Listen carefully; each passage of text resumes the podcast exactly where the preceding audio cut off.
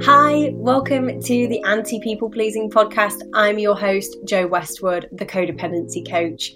Each week, I answer your questions on codependency, people pleasing, and all things relationship related submitted to me via Instagram. Follow me on the gram at Jo Westwood to submit your questions in my stories every Monday. You can also hit the link in the show notes to take you straight there. And babes, it is cold and flu season here in the UK, and I've got the lurg. So this week, you get to enjoy my stuffed up dulcet tones for the next 25 minutes or so. You are welcome. First up today, this from Rose. Do you think of codependency as a symptom of low self worth and trauma? And if so, is it possible to shift the codependent pattern by healing in these areas? I struggle with the 12 step label once a codependent, always a codependent. This may just be my own resistance and denial. Okay, my lovelies. So, you may or may not know that there is a 12 step recovery program for codependent people called Codependents Anonymous, CODA for short, just like Alcoholics Anonymous. This is what Rose is referring to in her question. There are 12 step meetings for all kinds of dysfunctions and addictions, such as, but not limited to, drugs, gambling, overeating, debting, sex, and love, as well as groups like Al Anon for the friends and family of addicts, and adult children of alcoholics, or ACOA, for the adult children of addicts. One of the principles of 12 step recovery is that we accept that the issues we have are due to, in the language of the program, defects of character and as such, we introduce ourselves in meetings, just as you've seen in film and TV, with the statement, Hi, I'm Jo, I'm codependent.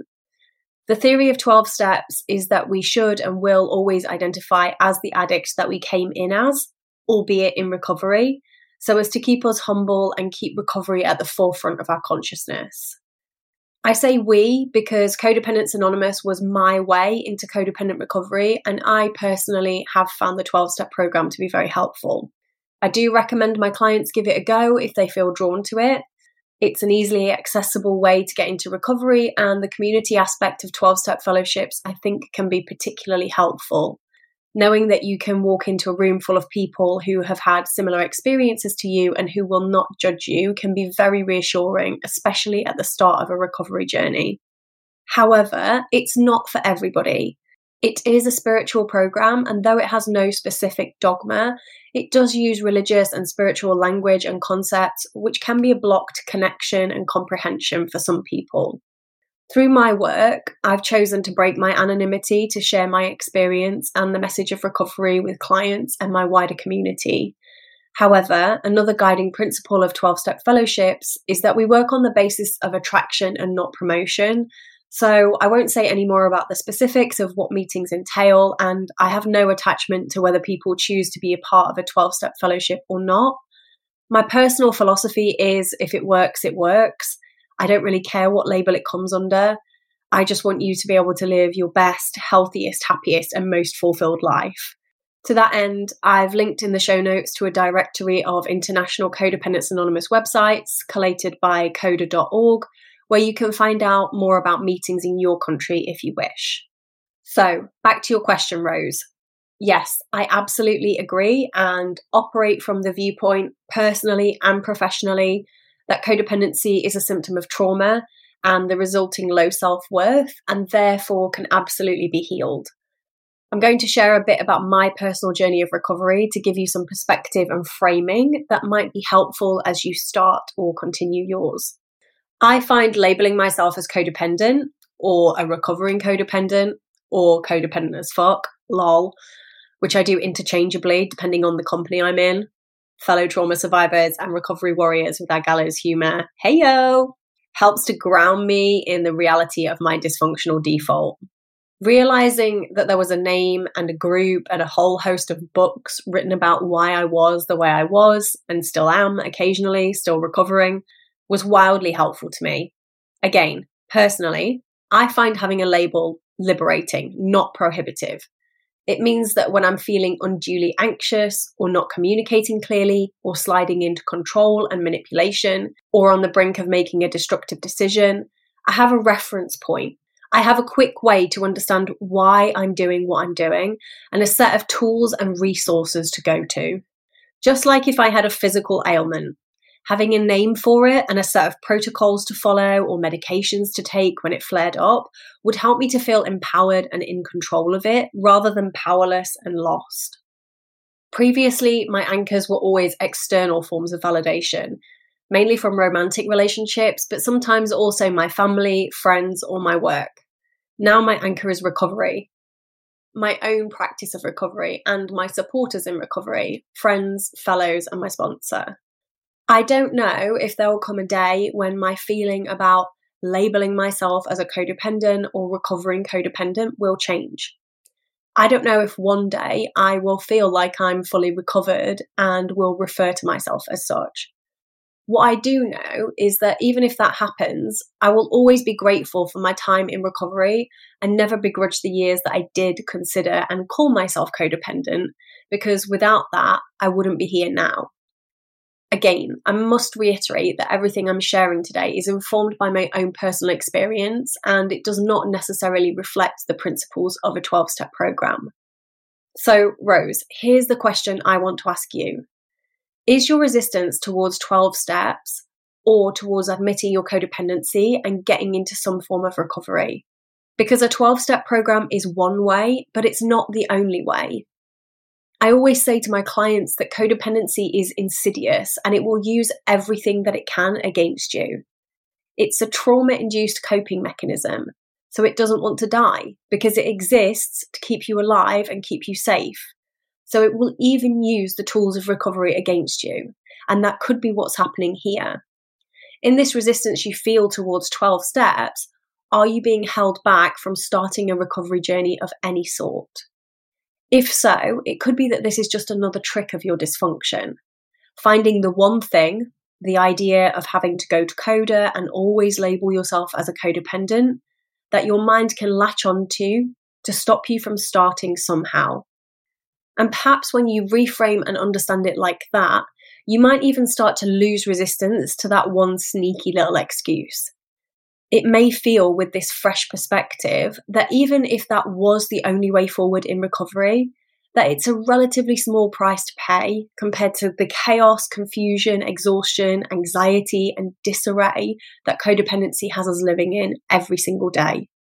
I hope that helps you to see a way forward on your recovery journey, Rose whether it involves a 12 step program or not.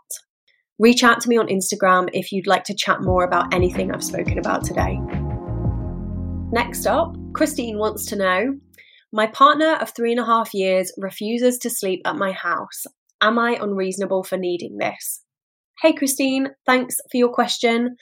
I love all the questions you send me for different reasons. This one I love because it might seem super specific, but the answer is in the root of a much larger concept in codependent recovery. And that is understanding, communicating, and validating your own wants and needs. Now, I don't have any further context on the reasons that your partner doesn't want to sleep at your house. There may well be legitimate physical or mental health reasons that this is uncomfortable for them. There may be logistical reasons that make it feel difficult for them.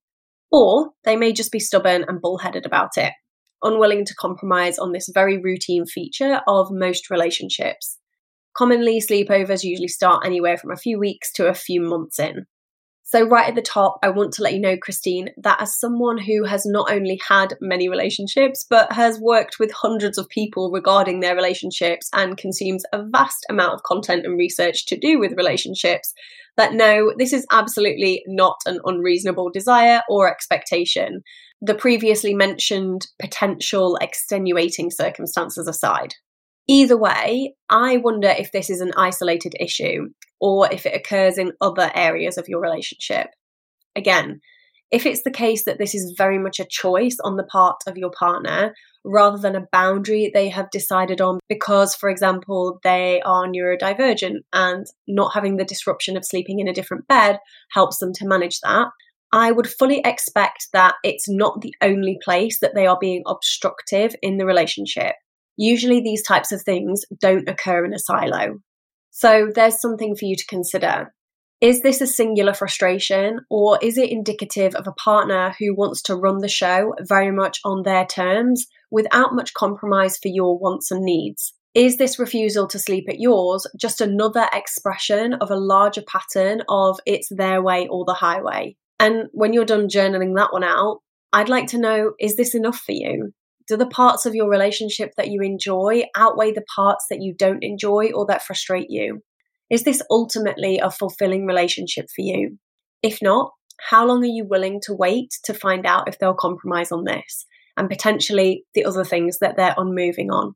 Look, regardless of whether this is a normal or reasonable request or not, which again, it is totally reasonable, regardless of what your partner's reasons are, this is important enough to you to write into a podcast to get this question answered.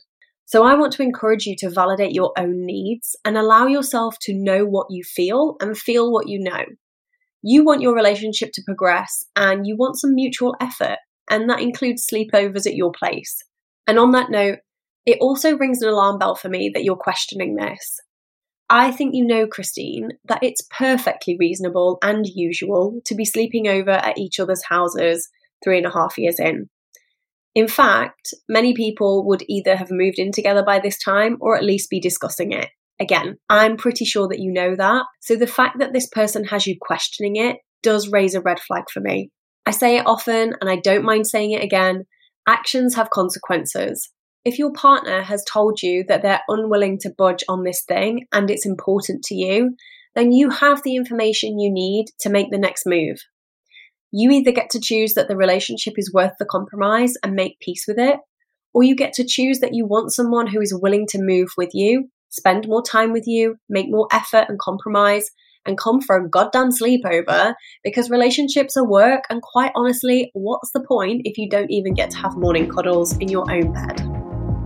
Next up, we have this from Taylor who said, I love the idea of love and heavily depend on others, but also have commitment issues. How?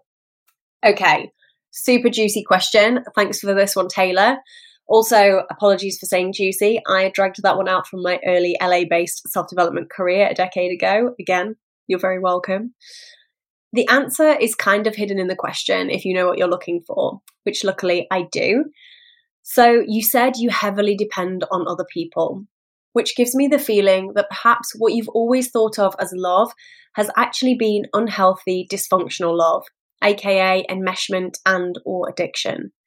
This often comes from our upbringing, where we were taught that love is conditional on us meeting the specific and dysfunctional needs of our caregivers, and often that love is chaotic and inconsistent. Actual love doesn't feel heavy, it has a very light touch. It doesn't leave you thirsting for more, desperately needing the other person. It doesn't give you withdrawal symptoms when they leave. It doesn't have you questioning your sense of worth if they're not around or not feeding back to you, not validating you. It's not chaotic or an emotional roller coaster. Love feels steady, secure, content, and consistent, aka boring if you're codependent. But more on that in a minute if so called love is always this intense, draining roller coaster ride of highs and lows that inevitably leaves you feeling pretty hollow after it's done because it's never sustainable, so it always ends, it would make total sense that you would, on some level, fear it and want to keep it at arm's length. It's also common for codependent people because we only experience this dysfunctional kind of love that's intense and burns out relatively quickly though we are excellent at staying long past the last embers have burned out, to want to keep several options open and not fully commit to one person. We often have backburner people, people from our past or people that we could be more than friends with, that we keep flirting with. Because in the instability of what we think is love, we like the security of something else potentially waiting for us. This can also show up like keeping a relationship secret from new people that we meet so that we can keep that option open as well. However, when we get into recovery, build up our sense of self worth, and start to source validation from ourselves rather than always needing it from others, when we get comfortable with being alone, single, indie, whatever you want to call it that makes you feel empowered and good about it, When we get to a place where we may well want a relationship, want to be in love, to love and be loved, but not need it, from that place, we can experience real, healthy love. When we experience real, healthy, secure, mutually respectful, and fulfilling love, we no longer feel the need to keep our options open. We're happy to close other avenues and commit to someone because what we get from them not only finally feels like enough, even though it's much less intense than what we've experienced before, but crucially, it also feels sustainable and it no longer feels boring to us. It feels like the solid foundation on which we can build not only our life with another person, but our own life, our own hopes, dreams, and aspirations. When we get to this place of recovery, we actually experience a little switcheroo whereby we now find the drama of addiction and enmeshment not exciting and enchanting, but exhausting. We find ourselves gravitating towards healthier, more stable people and put off by folks who are waving red flags and trying to draw us into their dysfunctional dynamics. So, Taylor, my lovely, it makes perfect sense to me how you can simultaneously really want to love and be loved, but also be kind of scared of it. I'm guessing that what you've known to be love, if it's anything like what I've just described, is actually super unhealthy, draining, and therefore kind of terrifying to keep putting yourself through. Heartbreak is never easy, but love should not feel like an ordeal before you even begin. And the inevitable next question that I always get asked is how do I get there? How do I get into that place of being able to accept and enjoy healthy love? You've got to get into recovery, baby.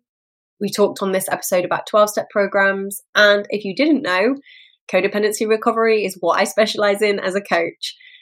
There are lots of ways for you to get started on your journey to a healthier and more loving relationship, firstly with yourself and then with a special someone else. It's not easy, but I promise you it's worth it. Time to stop avoiding the inevitable and hop on the recovery train with us, babe. Now, this from Emma, who asked how to successfully heal from a codependent relationship when also co parenting with them, finding it hard to break old habits when co parenting differences arise. Hey, love, great question. You're definitely not alone in this one. First up, I just want to give you a little reframe that might seem a bit pedantic, especially as your question was submitted in a question box on Instagram. So forgive me, but it's important to point out as the foundation for the rest of my answer. So you weren't in a codependent relationship, you're codependent and you were in a relationship. Now, this might seem like it makes everything harder, but it actually makes things kind of easier because you no longer have to work on healing this relationship as such, which would require some cooperation from the other person. Rather, the focus is on healing you and the codependent parts of you that allowed and accepted whatever it was that you experienced in that relationship. I'm going to guess that at the very least it included boundaries being crossed and feelings being invalidated, which tends to continue over into the co parenting relationship. Co parenting with someone who is either narcissistic, manipulative, or your relationship with them was in some way dysfunctional is going to require really good boundaries. There's lots of meme advice out there about boundaries, and people getting into recovery always want to do boundaries better. And that's awesome. However, boundaries are kind of an expert level skill. They are certainly not the first thing we learn to do in codependency recovery work. Because to successfully do boundaries, you need a solid foundation of self worth, plus the skill of clear, direct communication. Without those two things in place to start with, the likelihood is that any boundaries you do try to set will be inconsistent, wishy washy, and easily broken down or run over when you don't have a good foundation of self worth, it's hard to identify in the first place what is and isn't acceptable to you. It's also hard to validate that for yourself. So you might figure out what it is that you want to communicate, but then start questioning or second guessing yourself, wondering if you're being reasonable or if you're asking for too much or being a nag, hate that word, or being overprotective. Then there's the issue of actually communicating the boundary. Can you do it cleanly, clearly, and directly without fluffing up the language, getting emotional, over explaining, or justifying? In all these ways, when dealing with someone tricky or manipulative, we open up cracks in our defences. If we make what should be statements into questions, we allow spaces for negotiation when we wanted agreement. If we over explain, we open ourselves up to having our reasons picked apart by someone who perhaps doesn't have our best interests at heart. And finally, back to self worth. Because if that foundation isn't there, even if you do manage to clearly identify your boundary and communicate it, do you have the strength within you to reiterate and maintain the boundary when it is inevitably pushed? Do you have the strength and self determination to hold your ground when your ex tells you they don't like how you're communicating these days, when they tell you you're being mean, harsh, rude, or a bitch. And co parenting with a difficult ex is all about boundaries. As I've described, boundaries aren't easy if we weren't taught how to do them early on, and they're even harder to do with someone that we have an established pattern with.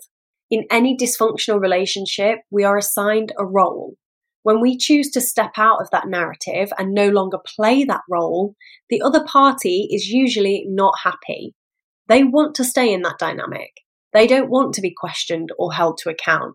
And it is totally possible to reset that dynamic. But it's going to take a concerted effort on your part to build your sense of self worth and start learning and practicing the skill of clear communication both of which I teach in my codependency recovery course, which is included in my recovery membership, Wildly Worthy. The link is in the show notes if you'd like to find out more about that.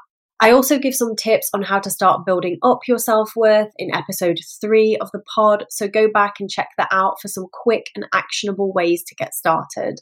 And finally, on a practical note around communication, I'm not a parent myself, but I do work with lots of parents and I've heard that there are some really helpful co parenting apps that can help you keep things like schedules, payments, and custody arrangements clear and tidy. I've linked to a blog post that reviews some of these apps in the show notes as well. And we're finishing today with this one from Kirsty. Can two codependents be friends? Not partners, just mates. Both know they're people pleasers in recovery and joke about it, but is this the same as two codependents in a relationship? All right, Kirst, my wee hen.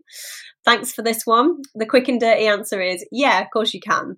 And now for the nuanced answer, because we know I speak in paragraphs and extended metaphors. In episode 11, I talked about codependent codependent relationship dynamics. This was in reference to romantic relationships, but something very similar can happen in friendships, family relationships, or professional relationships. So Go back and check that out if you want to hear the gory details of how two codependents together can end up like a pair of psychotic clown emojis spinning around in a revolving door. Honestly, babes, I paint pictures with my words. I should get nominated for something. So, two codependent babes together in any relationship structure will inevitably get messy. But two recovering, aware, on their own healing journey codependents, totally different story. Loads of my mates are recovering codependents. In fact, many of my closest friends, which will make sense to anyone who's been in recovery of any sort. When we go through the kind of emotional hardship that it takes to become aware, usually of decades worth of repeated patterns, and actually start fixing it, it makes sense that we would have an immense amount of empathy and a stronger bond with anyone who has been through or is going through the same. I always say to my clients that in any relationship, we can endure a lot more in terms of supporting someone if we can see that they're doing something about their problems for themselves. It gets exhausting, frustrating, and resentment starts to grow when they are solely leaning on other people, i.e., you, to get them through. The important thing for the success of any relationship where one or more of you is codependent is that the codependent babe or babes are aware of their dysfunction, working on it, and willing to speak up about their own needs, and also make any adjustments that might be required if it becomes apparent that boundaries have been crossed, either crossing your own boundaries or the other person's, or behavior needs to be amended. Okay, babes, it's time to remind you that my codependency recovery community, Wildly Worthy, is open now. For just £44 a month, you can get access to a weekly 90 minute coaching call with me, as well as my full online codependency recovery course and a community of people who are all on this recovery journey with you. So that means a totally supportive, judgment free zone. Wildly Worthy is open to all women and female socialized non binary people. Thanks so much for tuning in. I hope you've enjoyed this episode of the Anti People Pleasing podcast. Don't forget to rate, review, subscribe to, or follow the pod. It helps more people find us and join the movement to have healthier, more fulfilling relationships.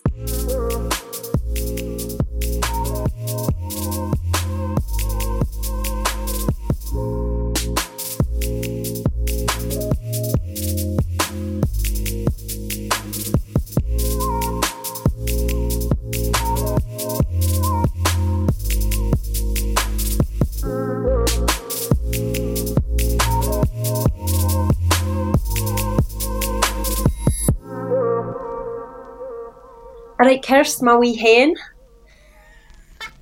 That's fucking terrible. Oh god. Alright, Kirst my wee hen. I'm so sorry. Fuck. oh, there's nothing more embarrassing than an English person trying to do a Scottish accent. Oh. All for you, Kirsty all for you. I should get nominated for a Razzie with that accent work.